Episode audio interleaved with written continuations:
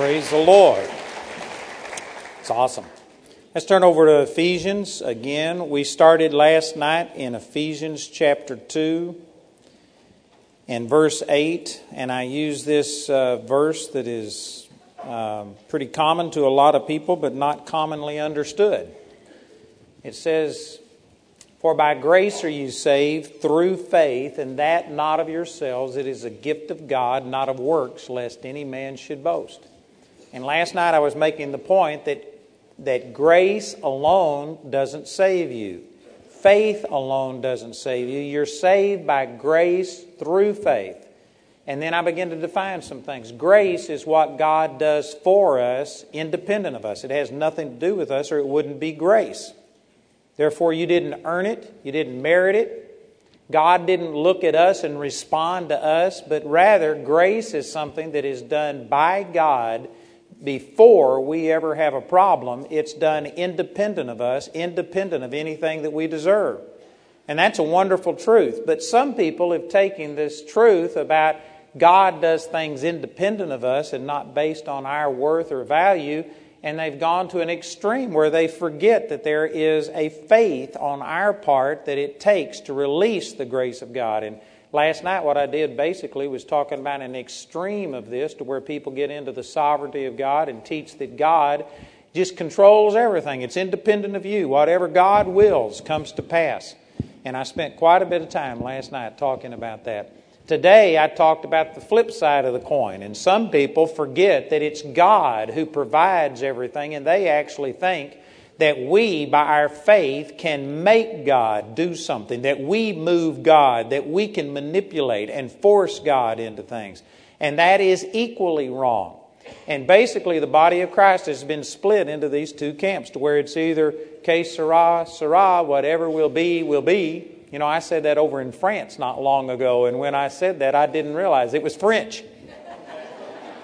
So when I said that in French, she interpreted it in English. That was kind of interesting. But some people just que sera, sera, whatever will be, will be, and they just think it's all up to God. That's wrong. On the other hand, to think that it's up to you to produce your healing and you've got to believe God and you've got to grab hold of God and you're going to make God do something and you're going to move God is equally wrong. Both of those things are poison by themselves. We aren't saved by faith and we aren't saved by grace. We're saved by grace through faith. And so that's what I talked about last night and this morning. If you missed any of that, of course, I went into a lot more detail, and I encourage you to please get those CDs or DVDs of this because this is, whether you've put it in the terminology that I've described it in or not, I can guarantee you every one of you deals with this problem about what is God's part? What is my part?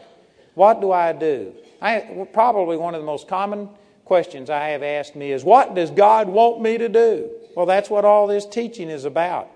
And basically, it's just He wants you to understand what He's already provided. And then this morning, I gave two definitions of faith.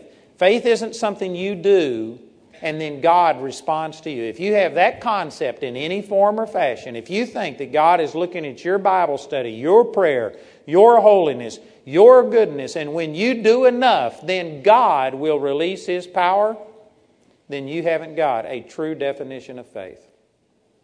That's legalistic, that's religious, and that's the reason that things aren't working. Faith is not something you do to get God to do something.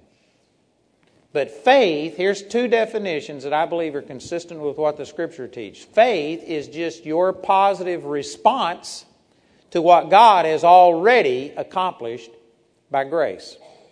Man, that's a powerful truth.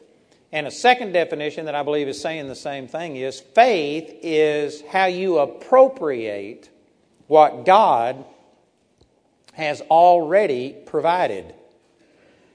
When you believe God, God doesn't move. Like, for instance, when it comes to healing, if you believe God for healing, God doesn't respond to you and heal you. The scripture says that by his stripes you were healed 2,000 years ago.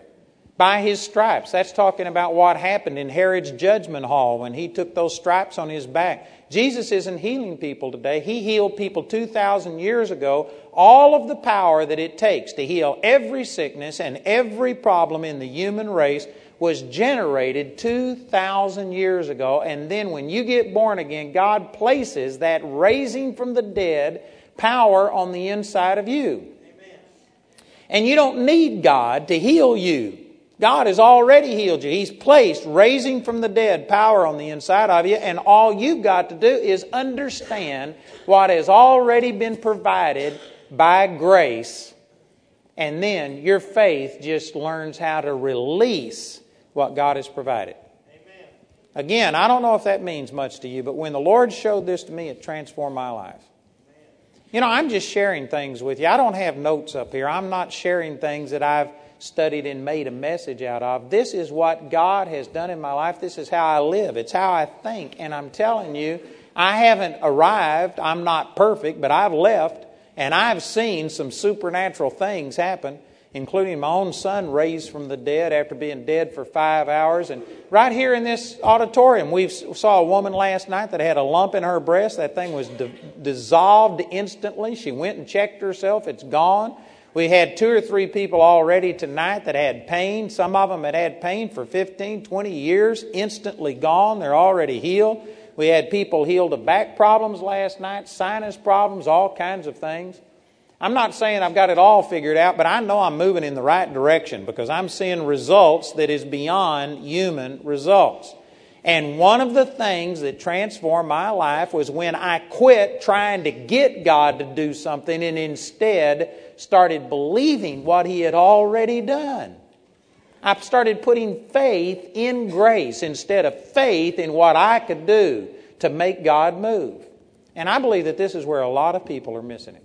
Right before I get into these scriptures, let me just give you one example that my son Joshua, when he was young, uh, it's quite a long story, but anyway, he had this uh, sickness that happened to him on the same day every year. It was in December, and on a certain day in December, he would get the same sickness every year in December. Didn't make any sense. I don't believe it was physical, I believe it was a demonic attack. But just like clockwork, same day, every year, he would get this same sickness. And after a few years of this, I saw it coming. I saw these symptoms coming on him. And man, I started fasting and I was praying and I was rebuking and I was binding and doing all these things. And I could see Joshua just getting sicker and sicker. And um, anyway, I got to pray and I said, God, I know this isn't right. I know that this isn't normal. You don't get a sickness on the same day every year. This is just the devil. And why is it that we aren't seeing better results. And I could spend more time developing this, but the thing that really just changed my life right here, the Lord says the problem is you aren't fighting because I have healed you. You are fighting trying to get healed. You see yourself as the sick trying to get well instead of the well that Satan is trying to steal your health from you. I don't know if that means anything to you, but man, I made a, a paradigm shift. I said, you know what? This is wrong. God has already healed us. By His stripes, we were healed. He's already put this power on the inside of me, and I'm acting like I'm the one that is fighting to obtain victory. I've already got victory. I'm not fighting towards a victory, I am coming from a victory. I have already been made more than a conqueror. And when you change your mindset and quit seeing yourself as I believe, like over there is healing, and in the name of Jesus, I'm going to get there. See, when you think that way, there's already doubt in that. Even though that sounds positive, but you know what? You're saying, I'm not there. And if you aren't there, then there is a possibility that you might not get there. But see, if this is healing, and if you say, No, I'm already healed, I refuse to let anybody take from me what God has already given me, how can you not get what you've already got? How can you not get there if you're already there? I no longer see myself as the sick that is trying to get well. I am the well. God placed His power on the inside of me, and I am not trying to get God to move. And you know, this leads into so many other things. This is just a foundational truth that changes the whole way you look at things. But actually, once you understand this, the Christian life isn't about how to get God to do anything. And yet, if you would stop and think about it, most of us have heard some message about seven steps to make God do this, or to get God to do this, or to do something. You know, I hate to pick on anything. I probably shouldn't do this. I, I won't do it. I'm growing up. So I'm not going to do it. But you know, I could name so many things right now that are subtle things that most of us don't even think about. We just swallow this all of the time. But really, most of the Christian life is all about how to get God to do something and how to get God to move. If I was to come into most Pentecostal, spirit filled, charismatic, whatever you want to call it, churches today, and if I was to get up and preach on, man, it's a double portion, God is going to pour out twice as much of the Holy Ghost. Man, would you like more of God? Would you like God to do something new in your life? I can get nearly 99.9% of the people to run forward for, because man, they're looking for something. They're, they're looking for God to do something new and to touch them. And technically, all of that is wrong. God has already done everything that He's going to do. And on the inside of you is the same power that raised Christ from the dead. The fullness of the Godhead dwells in you bodily. You don't need God to do anything. You don't need God to bless you. You don't need joy. You don't need peace. Now, a lot of people struggle with that because they think, well, you don't know me. Man, I'm depressed.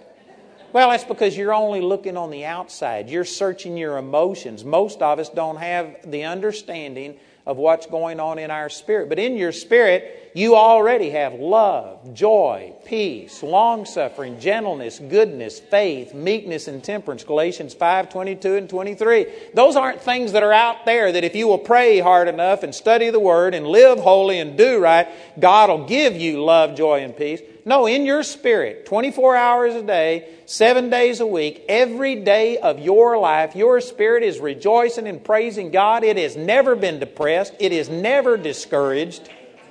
When you're depressed and saying, Oh God, where are you? It feels like you, you just moved someplace. It's never your spirit. That's only your flesh. That's because you are going by what you feel, by, you're going by what you see, but there is a spiritual part of you that is seated in Christ Jesus in heavenly places. It's real. I don't know if I can get across to you what I'm trying to say. Matter of fact, I've got a book entitled Spirit, Soul, and Body and a teaching on this that uh, is an extended teaching on this. I encourage you to get it.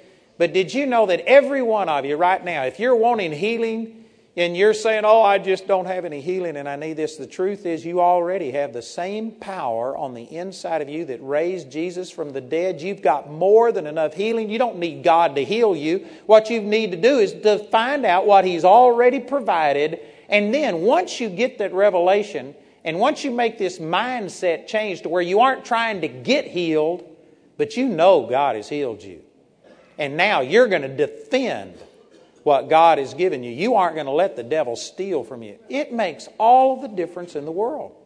When the Lord showed me this about Joshua, you know, for years I had been fighting this sickness on the same day every month, and I mean every year, and I would fight, and it'd take 15 hours or, you know, a day or whatever, and I'd see him get healed, but we were going through this thing. But once the Lord showed me that, 10 minutes' time. That was over, and that was the end of that because you know what? I was no longer trying to get healed. We were already healed, and there wasn't a devil big enough to steal from me what God had already given me. It's much easier. It's much easier to defend what you've already got than it is to try and get something that you don't have. People come to me and say, Would you please pray that God would just pour out His love in my life? Now, that sounds like a great request, but you know what? I don't like that. I mean, the spirit of slap wants to come all over me when somebody says something like that. Because what you're implying without saying it is that God, for whatever reason, has cut off the spigot, and the reason you don't feel love or joy or peace is because God hasn't released it. That is never true. See, another thing about grace grace is not only independent of you, but grace is consistent. Since it's not based on you, it's not based on whether you've lived holy or done anything right or wrong, it's always the same. The grace of God never fluctuates, it never changes. God is never on and off. It's never God who releases His power in your life and then you do something and switch it off. Now, this is what religion teaches us. But God is always on. He's always releasing His power. This is the reason that, again, I don't. Uh, I had somebody come up and misunderstand what I said last night. I hadn't got time to probably put everybody's questions to rest, but that's the reason I don't like the way that the body of Christ is approaching revival.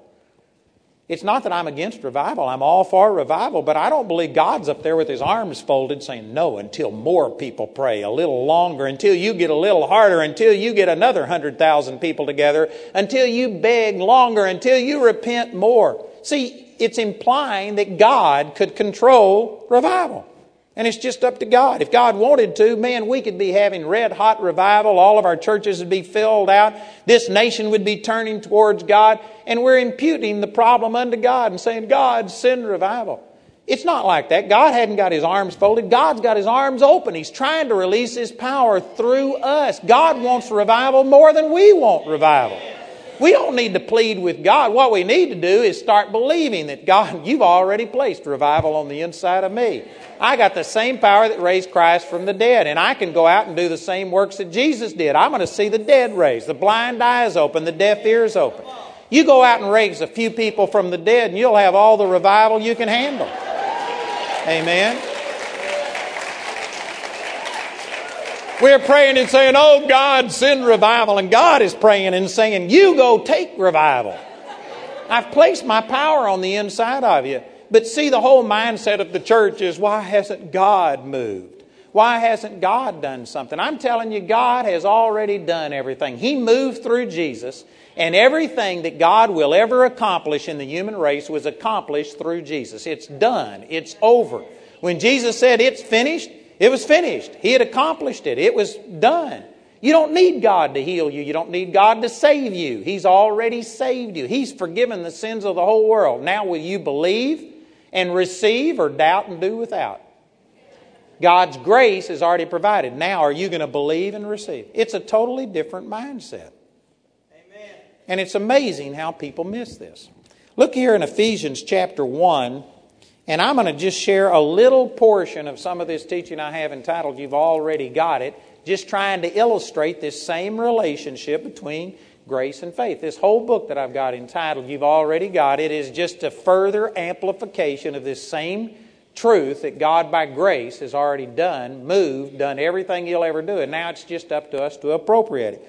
In Ephesians chapter 1, verse 3 Blessed be the God and Father of our Lord Jesus Christ, who hath this means past tense. The word hath means it's already been done. It didn't say who is going to. I don't know how many of you have been in church for a while, and I'm not against church. You know, I, have recognized the pastors, I've encouraged you to get in church, but I'm saying that, man, so much of what is called church today is religious and far, far, far removed from the Bible. And basically, most churches, if you listen to the prophecies that come in churches, it's all about there is going to be a new thing. You know, we just turned a new year, and you're going to hear so many people saying that 2008 is going to be great. God's going to be doing this. God's going to move. And everything is all about in the future. It's like God's the great I'm going to be, but not the great I am. If you listen to the average prophecy, it's all about there's going to be a wonderful day. It's going to be something. We are going to see some power. There is something coming, but basically, right now, there's nothing. And yet, that is not the message of the Bible. One of the reasons I love the book of Ephesians is because it's written from this standpoint that it's already done. He says right here, Blessed be the God and Father of our Lord Jesus Christ, who hath already, already, it's already done. He has already blessed us with all spiritual blessings in heavenly places in Christ Jesus. Now, that's the King James, but if you read it in some of the other translations, the Amplified, it basically is just saying that He's given us all earthly and spiritual blessings. It's all already done. God has already passed His blessings out. And yet, how many people pray and say, Oh, God, bless me? You know, that's a prayer of unbelief. But I need to be blessed. No, the truth is, you're already blessed. You just hadn't received it yet. You haven't, first of all, heard or believed, and therefore you aren't seeing the manifestation of it, but God has already commanded the blessing upon you. When a person says, Oh, God, heal me, and I know some of you aren't going to understand what I'm saying, but that's all right.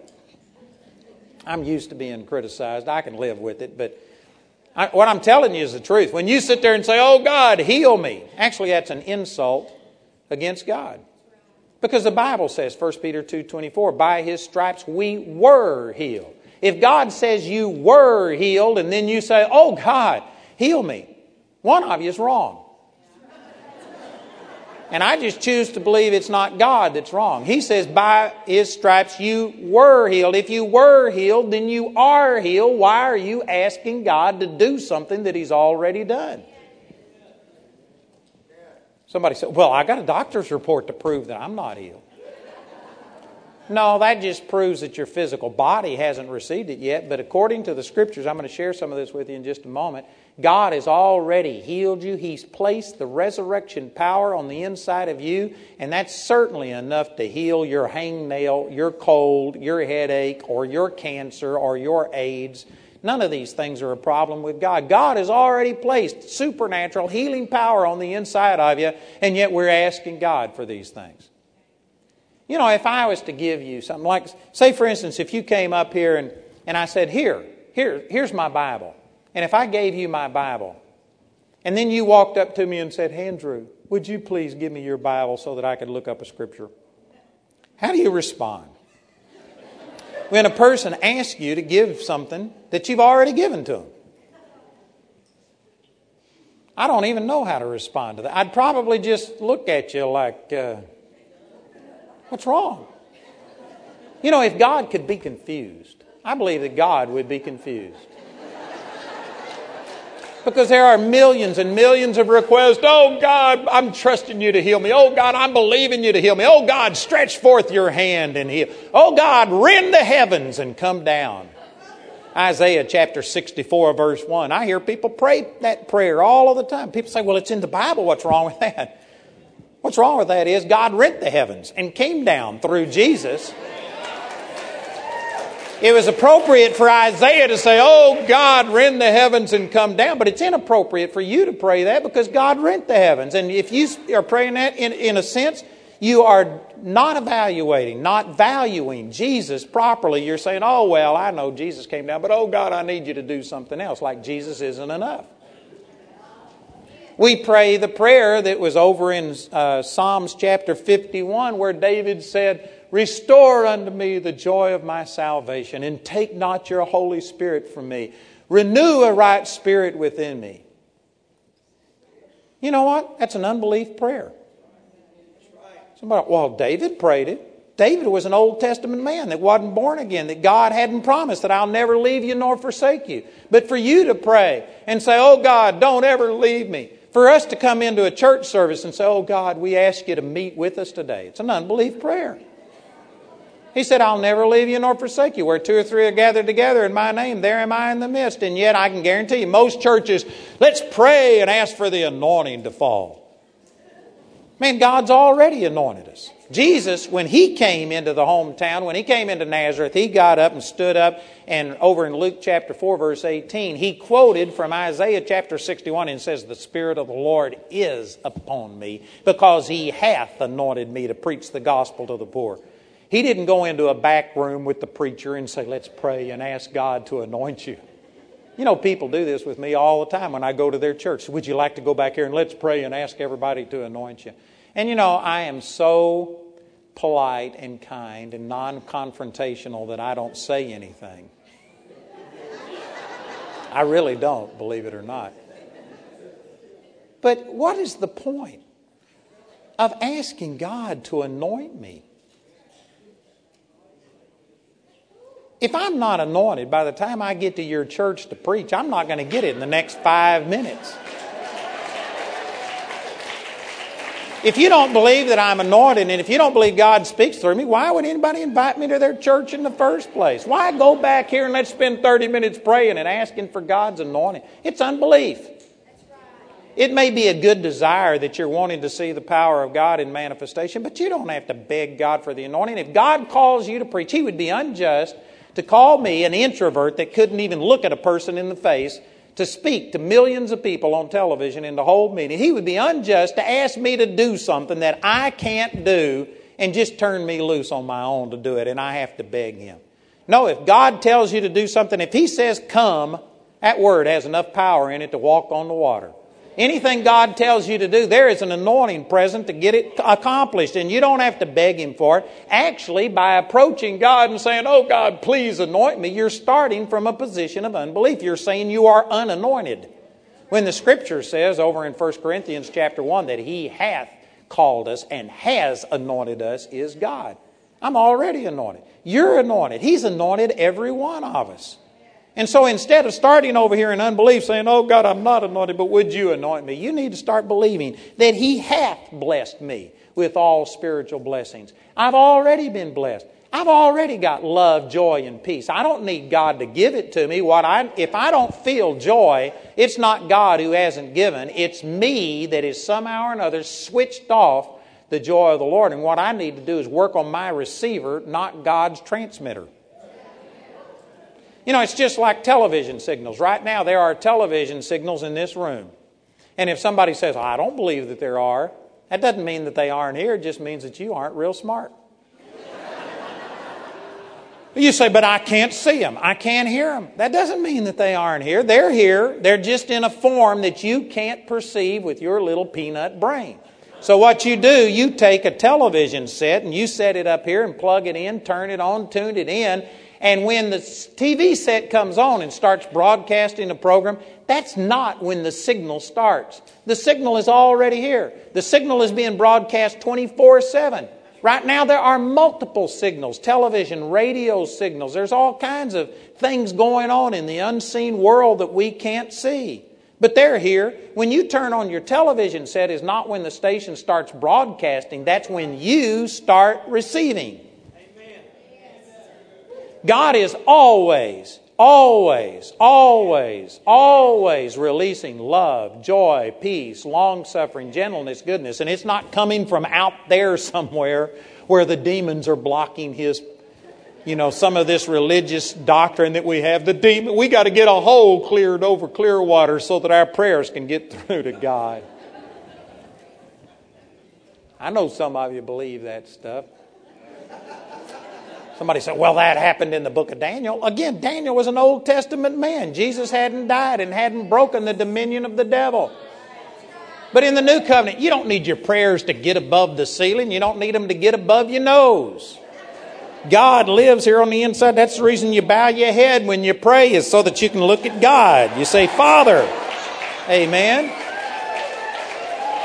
This whole concept of the demons are blocking our prayers from getting up to God shows that you don't understand what God has already done through grace. And that's the reason that Satan is eating your lunch and popping the bag is because of a lack of knowledge. You're sitting here feeling like, oh God, we've got to have a move from you. God's already moved through Jesus, and He's placed on the inside of you the same power that raised Christ from the dead. You can go out and do the same works that Jesus did. And if we, if every person in here went out and started representing Jesus as somebody who could do everything but has done nothing. But he could do it, and if we'll pray hard enough, no, if you'd quit representing him that way, and if you'd go out and say, man, good news, God's already done it. You know what? You're already saved. God's already forgiven your sins. Now, will you receive it and receive this salvation? Will you receive healing? That's a different approach than saying, oh, let's pray and just ask God to move. Man, if we would go to representing God correctly, if every person in here got this mindset and went out and instead of begging God to do something, started acting like He'd already done it and started believing God and started releasing the power of God, I guarantee you we could see a transformation in this area. You would see more revival than you could handle. But see, we're up here, our television set's not working, and instead of turning on the thing or checking to see if it's plugged in or seeing if we have the channel adjusted, the first thing we do is call the television station. Why aren't you transmitting? Please turn on the power. Please start sending the signal. Please, I want to watch Andrew on television or whatever. I know that's what you do is watch me. But see, instead, we instead of checking our set, the first thing we do, if we have a sickness in our body, God, why haven't you healed me? He's broadcasting 24 7. If you aren't receiving healing, it's not God who hasn't released it, it's you that doesn't know how to receive it. And I'm not saying that to condemn you. It takes time to educate and learn, but you got to get this is a starting place. Is to recognize that God is not the one who hasn't healed anybody. God has healed all of our sicknesses and all of our diseases. And that power is already on the inside of us. If you aren't feeling it, if it isn't manifest, it's not God who hasn't given, it's you that hasn't learned to receive. So start working on your receiver instead of calling the station and saying, God, what's wrong with you? Broadcast, oh God, pour out your power. Oh God, send revival. God's not our problem.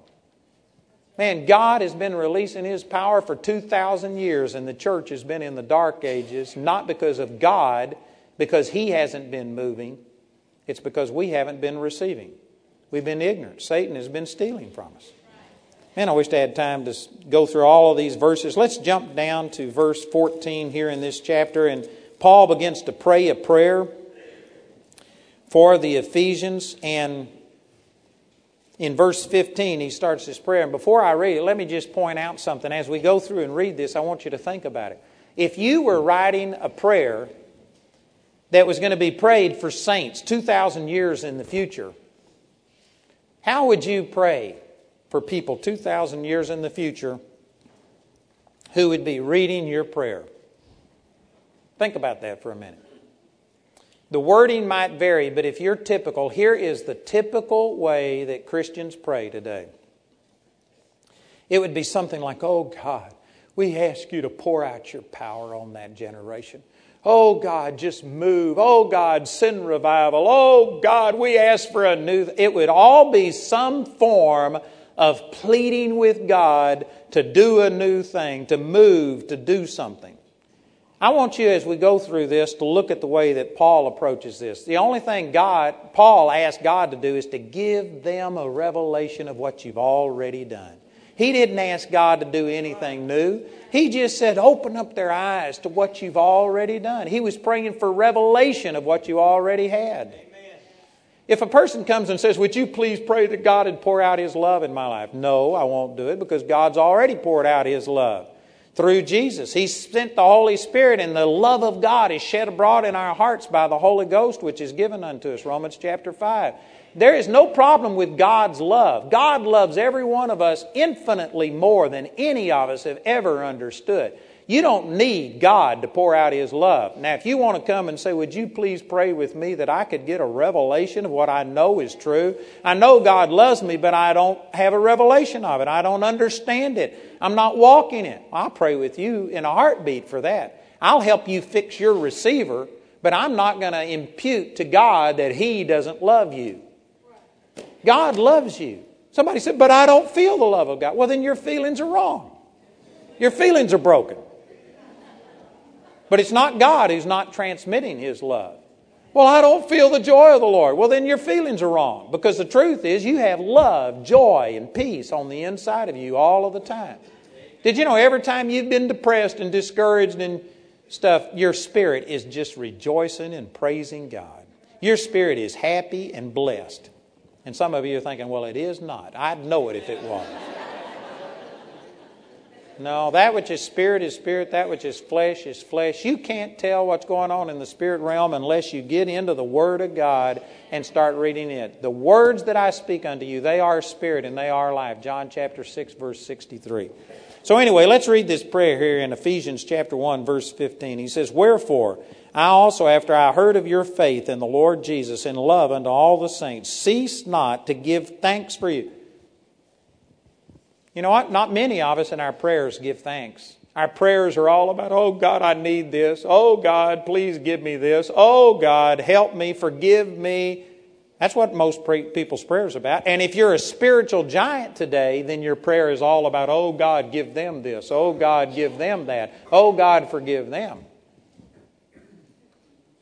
99.9% of all prayer is about your needs. There's not a lot of thanksgiving and praise because, again, we don't see God as having done much. We see Him as able to do anything, but He hadn't done very much. We got to constantly petition Him. Once you start understanding that by grace it's already been done, then your prayers turn more to where it's just thanksgiving. You know, I don't sit down and consciously evaluate my prayers, but I, I can guarantee you that my prayers are more than 90%. I'm sure it could be much higher than that. But 90%, 95, 99% of my prayers are all just thank you, Father. Man, I love you. I appreciate what you've done. I spend virtually no time asking God for anything because He's already provided it. And I know some of you think, well, boy, you're weird. I think you're weird. And until you start getting better results than I'm getting, maybe you ought to consider doing it the way I'm doing it. Amen. Amen. So anyway, he's he's praying here. He's giving thanks in verse 16. We cease not to give thanks for you, making mention of you in our prayers, that the God of our Lord Jesus Christ, the Father of glory, may give unto you the spirit of wisdom and revelation in the knowledge of him and just for technicality's sake, if you go back in the first few verses of this first chapter, did you know he says that God has already abounded towards you in all wisdom and prudence? So the truth is, God has already given you wisdom and prudence and understanding. Now he's just praying that it'll get to functioning. So he's not even technically asking God to do something that he hasn't done, but he's praying for an application, an understanding of what God has already given to you. So he's praying that uh, the eyes of your understanding, verse 18, being enlightened, that you may know what is the hope of his calling and what is the riches of the glory of his inheritance in the saints. He's praying that your eyes would be open, not your physical eyes, but your spiritual eyes. You know, I wish I had an hour or two to teach on this. I've got a great teaching on this one, walking by faith. But God originally created us to have six senses, not five. We walked by faith. Adam and Eve communicated with God through the Spirit. And when it says in, in Galatians or Genesis chapter 3 that their eyes were opened, this isn't talking about the eyes of their heart. They were created with a sixth sense of faith where they walked by faith. But their spiritual eyes became closed and their physical eyes opened up to the existence that most of us live in, to where we're just carnal and we just go by what we see and we don't have any spiritual perception at all. Originally, God made man to be able to perceive things in the spirit realm. And then in 2 Kings chapter 6, there's an instance where Elijah, Elisha, was surrounded with a Syrian host, and his servant said, Alas, my master, how shall we do? And Elisha prayed and said, Lord, open up the young man's eyes. He wasn't talking about his physical eyes. His physical eyes were already big as saucers, looking at all of these enemy troops round about him. He was praying that his spiritual eyes would be open, and all of a sudden he saw with his heart, and here were angels. I believe that Adam and Eve could see angels and could see things because they were walking by faith. They could perceive it, and that scripture in 2 Kings chapter 6 is the exact opposite of what happened with Adam and Eve. Adam and Eve went from seeing by faith and walking by faith to where they degenerated to seeing by sight. And then Gehazi went from seeing by sight to where all of a sudden he saw by faith and could see spiritual things. Now through the new birth, Paul said in 2 Corinthians chapter 5, verse 7 around in there, he says, We walk by faith and not by sight. The norm for the New Testament believer, we should have this sixth sense of faith restored to where we can see things with our heart that you can't see with your eyes. That's normal. And Paul is just praying that our spiritual eyesight, our spiritual understanding will all of a sudden we'll begin to perceive things that we can't perceive with our little peanut brain, that we'll begin to start perceiving it through our heart that we can see the hope of His calling. Not, not just the hope of your calling, the hope of His calling. You are now born again and you have a calling that is beyond human ability. You know, I could take another sidetrack right here and talk about your destiny And most people are trying to find out what God wants them to do, but they are looking for something that is they are capable of doing on their own. God, show me what you want me to do. I believe that if what you feel God called you to do is something that you can accomplish, then you haven't found God's will for your life yet. God has a plan for you that is supernatural. It's going to take supernatural ability. For instance, with me, I was an introvert and couldn't look at a person in the face, and now God has me speaking to thousands and thousands of people. I'm doing something that is physically impossible for me to do. If you can do it on your own, I doubt if it's God. God will call you to something that is supernatural. It's the hope of His calling. God is a supernatural God. And most of us are shooting way too low. We're aiming at nothing and hitting it every time. Man, we need to increase. We need to rec- we need to get our eyes open so that we can see the hope of His calling, what God's plan for you is. Not just what you think you can accomplish on your own. And He says also that you would see what is the riches of the glory of His inheritance in the saints. Notice that His inheritance is in the saints. We sing these songs about when we all get to heaven, what a day that's going to be. In the sweet by and by, it'll be wonderful. But boy, in the rough now and now, it's just, it's a drag. But you know what? God's, it says that we have been called to the obtaining of the glory of the Lord Jesus Christ. Second Thessalonians chapter 2, I'm not sure what verse. We have already obtained the glory of the Lord Jesus Christ. People say, well, man, I don't understand that. You go look in the mirror and you think this is glory.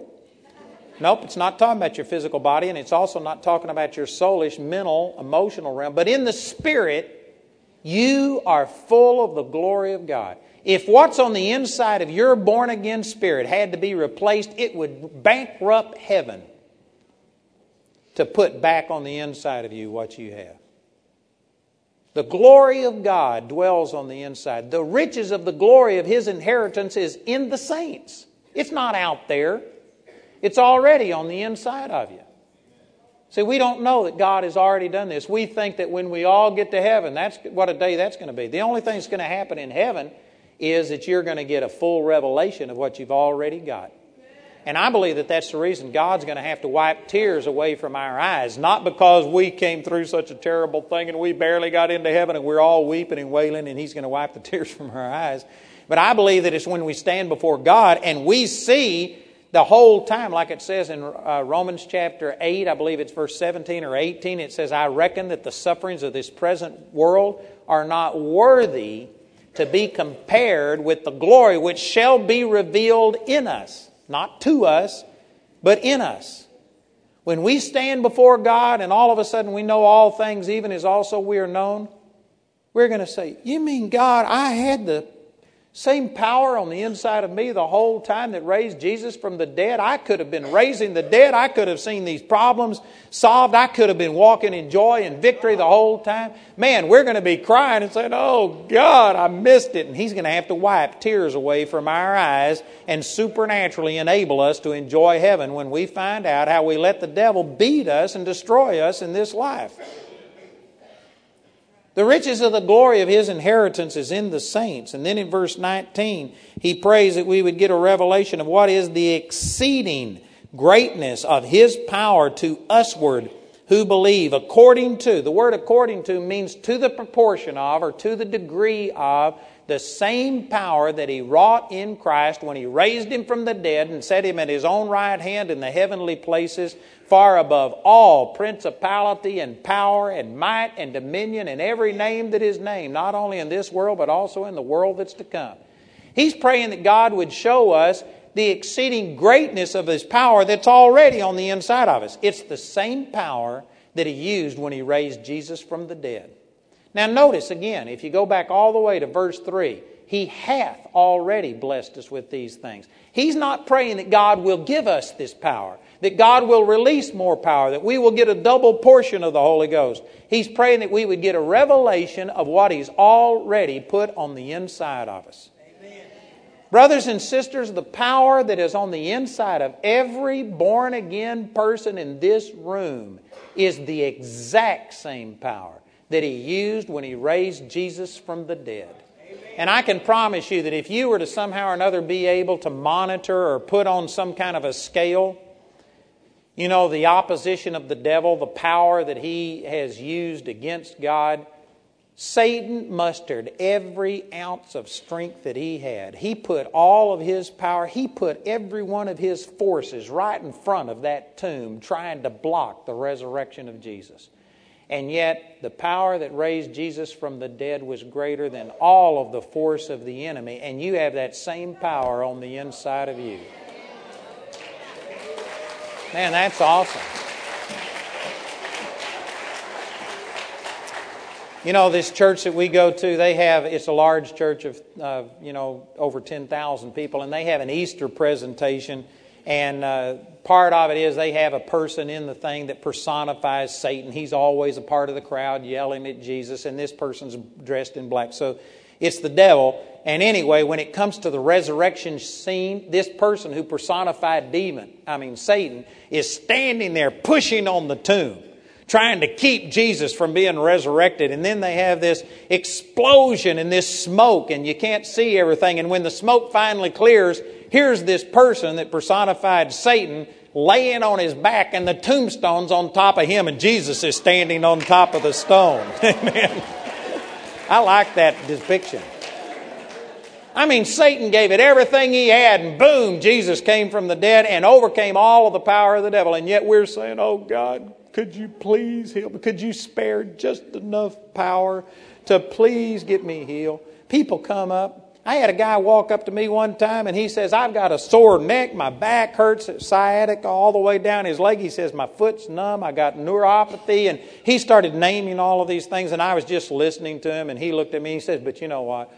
I, I could just live if God would just heal the pain that's in my back, in my neck.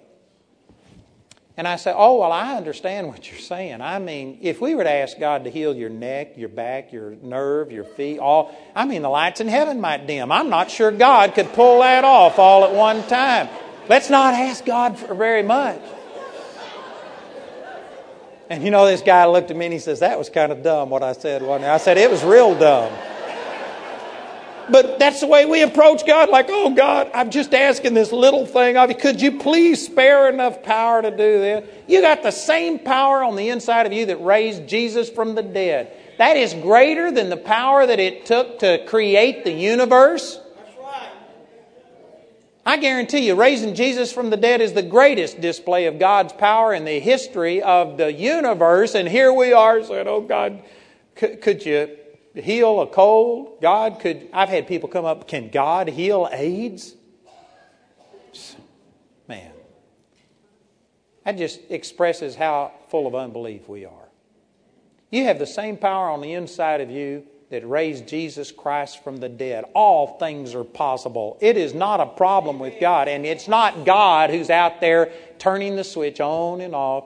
No, He's placed His generator, His power on the inside of you. And if you aren't seeing the power of God, it's not God who hasn't given, it's you that hadn't flipped the switch. It's you that hadn't turned on and released the power of God. God's already done it. By grace, it's already been done. Now, are you going to reach out and partake of it, or are you going to continue to ask God as if He hasn't done anything? Are you going to continue in unbelief and say, Oh, God, would you please move in my life when the Bible says He's already moved? Are you going to ask God to rent the heaven and disbelieve that God has rent the heaven and come down through Jesus? Are you going to ask Him to heal you when He says, by His stripes you were healed?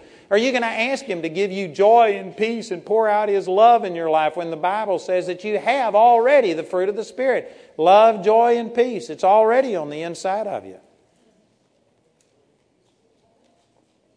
That's good news.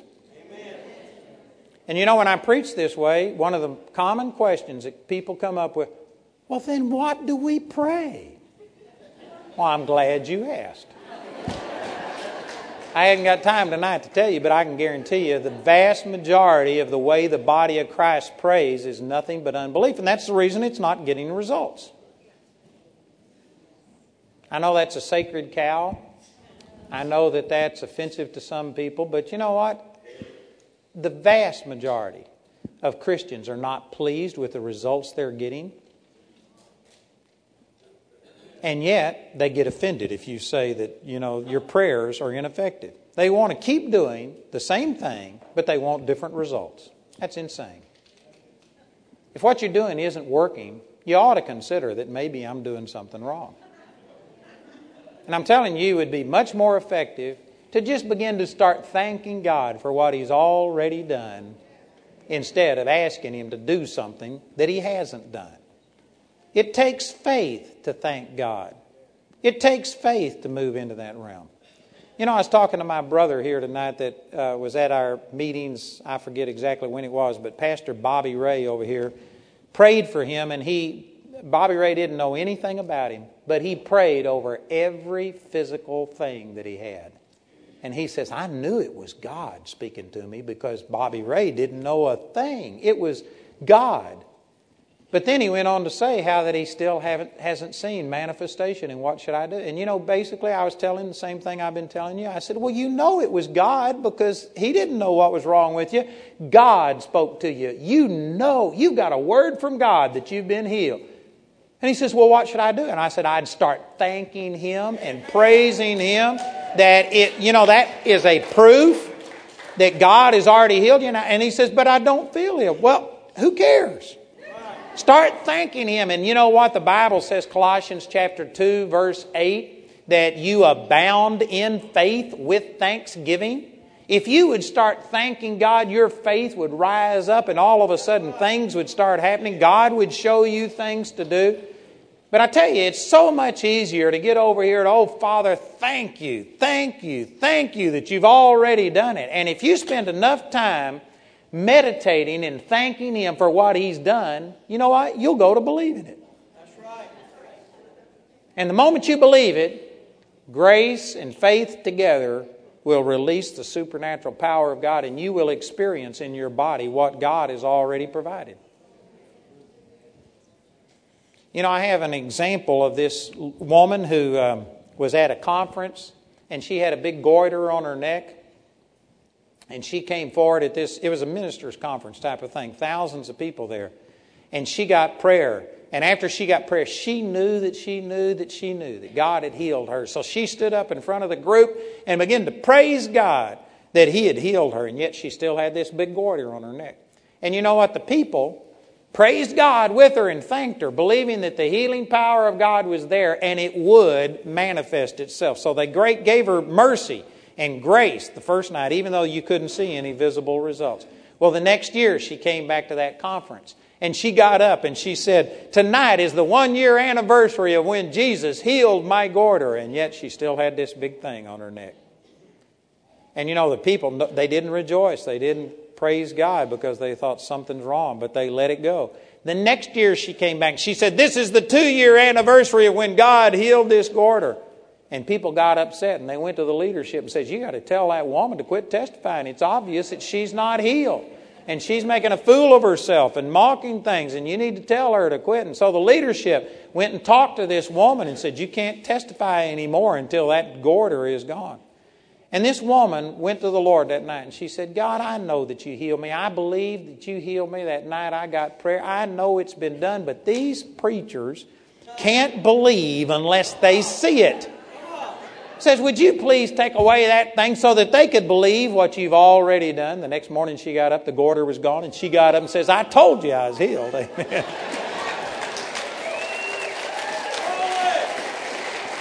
Now, I'm not saying that we just go around saying things that, that, that, aren't manifest, but I'm saying that we need to get to that place to where we believe so strongly that whether we experience it in our body is immaterial. I know it's true. And I wished I could convey that to people. Again, I haven't arrived in this area, but I've left, and I've got to a place that where things that I see on the inside are more real to me than what I see on the outside. It's true. You know, I hadn't got time to get, I'll just real quickly say this that I, in a service, saw the Lord walk into a meeting in the spirit. I had my eyes closed. I saw these things, and it was so real that I opened up my eyes to see if I could see it with my eyes. And I could see everything happening that I saw in my heart except I couldn't see Jesus. In my heart, I saw Jesus walk over to a woman named Gail and touch her, and she fell flat of her face. Then she walked, he walked over to a woman named um, Cindy, and she just knelt down and lifted up her hand. And I saw the Lord start touching people, and one by one, eh, when, when I opened up my eyes, I saw all of the physical things happening, but I couldn't see the Lord. In my heart, I could see the Lord. And I could see it happening before it happened in the natural. So you know what? What was what I was seeing with my heart was more real and more vivid and more clear than what I was seeing with my eyes. So I eventually closed my eyes and went back seeing because I could see better with my heart than I could see with my eyes. I don't believe that that's meant to be abnormal. I believe that that should be normal. We should walk by faith and not by sight we can get to where we see what God has done for us by grace, and then we enter into it in faith and begin to rejoice. And when you get to a place to where you are so lost into what God has done and you are praising Him for it, then you know what? The physical realm will just reflect it nearly accidentally, nearly as a byproduct. You'll get to a place where God, I know I'm already healed, but this doctor, boy, would it be a great testimony to him if he could see and prove it in a test tube. You don't have to see it for you to believe it. You want to do that so other people can see it. Thank you for that thunderous silence. I'm telling you, brothers and sisters, we're living so far below our privileges. We've got an entire wrong mindset towards God to where we believe He could do anything, but He has done nothing. And we've got to beseech Him and beg Him and do all of these things. There's a better way, and that's to find out what God has already provided by grace and then just appropriate by faith what is already done. You don't have to labor to make it happen. Man, that's awesome. You know, this is the reason that we can heal the sick instead of pray for the sick. The Bible doesn't tell you to pray for the sick. It mentions it. It talks about if you're sick, call for the elders of the church and they will pray for you. But there isn't a command in the Bible to pray for the sick. It says, go heal the sick. There's a huge difference between saying, You're healed in Jesus' name. I command, I release the healing power of God. That's different than saying, Dear Father, if it be your will, for Jesus' sake, stretch forth your hand and heal that person. That's a chicken prayer. It takes no faith to pray that. Nothing's on the line. But man, when you stand up and say, In the name of Jesus, we command healing, like Peter and John, when they went into the temple, they said, I don't have any money right now. It's not that they were broke, they just didn't have their wallet with them. And they said, Silver and gold have I none, but such as I have, give I unto thee. Most people would kick them out of their church for, how dare you say that you have the healing power of God? Well, I admit, Jesus said in John chapter 15, without me, you can do nothing. I am not the healer. It is not my power. On my own, I can't heal a gnat. But I'm not on my own. God said He'd never leave me nor forsake me. And I have the healing power of God on the inside of me, the same power that raised Jesus from the dead. And because of that, I can say with John, that such as I have, I have the healing power of God. And in the name of Jesus, I can command healing in people. Boy, that's a different approach. That's what I'm talking about tonight. God has already provided everything by grace. Now we got to get into a position of faith to where we believe it's a done deal instead of trying to faith that it's going to happen. It's already been done. You've already got it. So quit trying to get it and just operate in what God said He's already done. And it's the difference between victory and defeat. Amen? Now, let me say this if you haven't been born again, then this isn't true of you. Because you haven't received that born again spirit, and you don't have the same power on the inside of you that raised Christ from the dead. See, Christianity isn't just an embracing of a set of rules or doctrines. It's, it's accepting what Jesus did for you. And when that happens, the Bible says you become a new creature and you literally change and you get totally transformed in the spiritual realm. You pass from death unto life. And there's a lot of people today that in this nation just think that because they acknowledge that Jesus was the Son of God and because they acknowledge some of the truths of Christianity, they think that makes them a Christian, and yet they've never been changed on the inside. They haven't been born again. It doesn't matter if you've gone to church and paid your tithes and done other things. If you haven't made Jesus your personal Lord and received this salvation on the inside, then you aren't saved. And it is not true that you have the supernatural raising from the dead power on the inside of you. That only comes through making Jesus Christ your personal Lord and you have an experience where He changes you on the inside. If you've never done that, you need to do that tonight to appropriate all of the things that I was talking about. The good news is He's already dealt with your sins, so you don't have to beg and ask, Will He do it? He's already done it. Will you receive it? If you will confess with your mouth that Jesus is your Lord and believe in your heart, God raised him from the dead, you shall be saved. And then once you get born again, the scripture also says you need to receive the power of the Holy Spirit. Jesus said, You will receive power after the Holy Spirit has come upon you. And that is not synonymous with being born again. Because these disciples in Acts chapter 1, verse 8, where Jesus said that, had already been born again. So they were waiting to be empowered with the Holy Spirit. The scripture shows that there is a separate experience where the Holy Spirit gives you this power and this ability to walk in that. And there's many things included. I hadn't got time to explain it, but it includes speaking in tongues. If you don't speak in tongues, I tell you, you need to receive this baptism of the Holy Spirit and let this power come on the inside of you. There's a lot of people that come to my meetings that aren't baptized in the Holy Spirit. It's not unusual for us to see 100 150 people in a meeting like this receive the baptism of the Holy Spirit because people see me on television and because I don't spit and scream and yell and do the typical Pentecostal things, they don't know that I'm baptized in the Holy Ghost. There's some of you came here under false pretenses tonight. But you know what? I am baptized in the Holy Spirit, and you now have come to a holy roller meeting. Amen. And your friends are going to talk about you anyway, so you might as well get something. Amen. You might as well receive this power. Amen. It's to your advantage.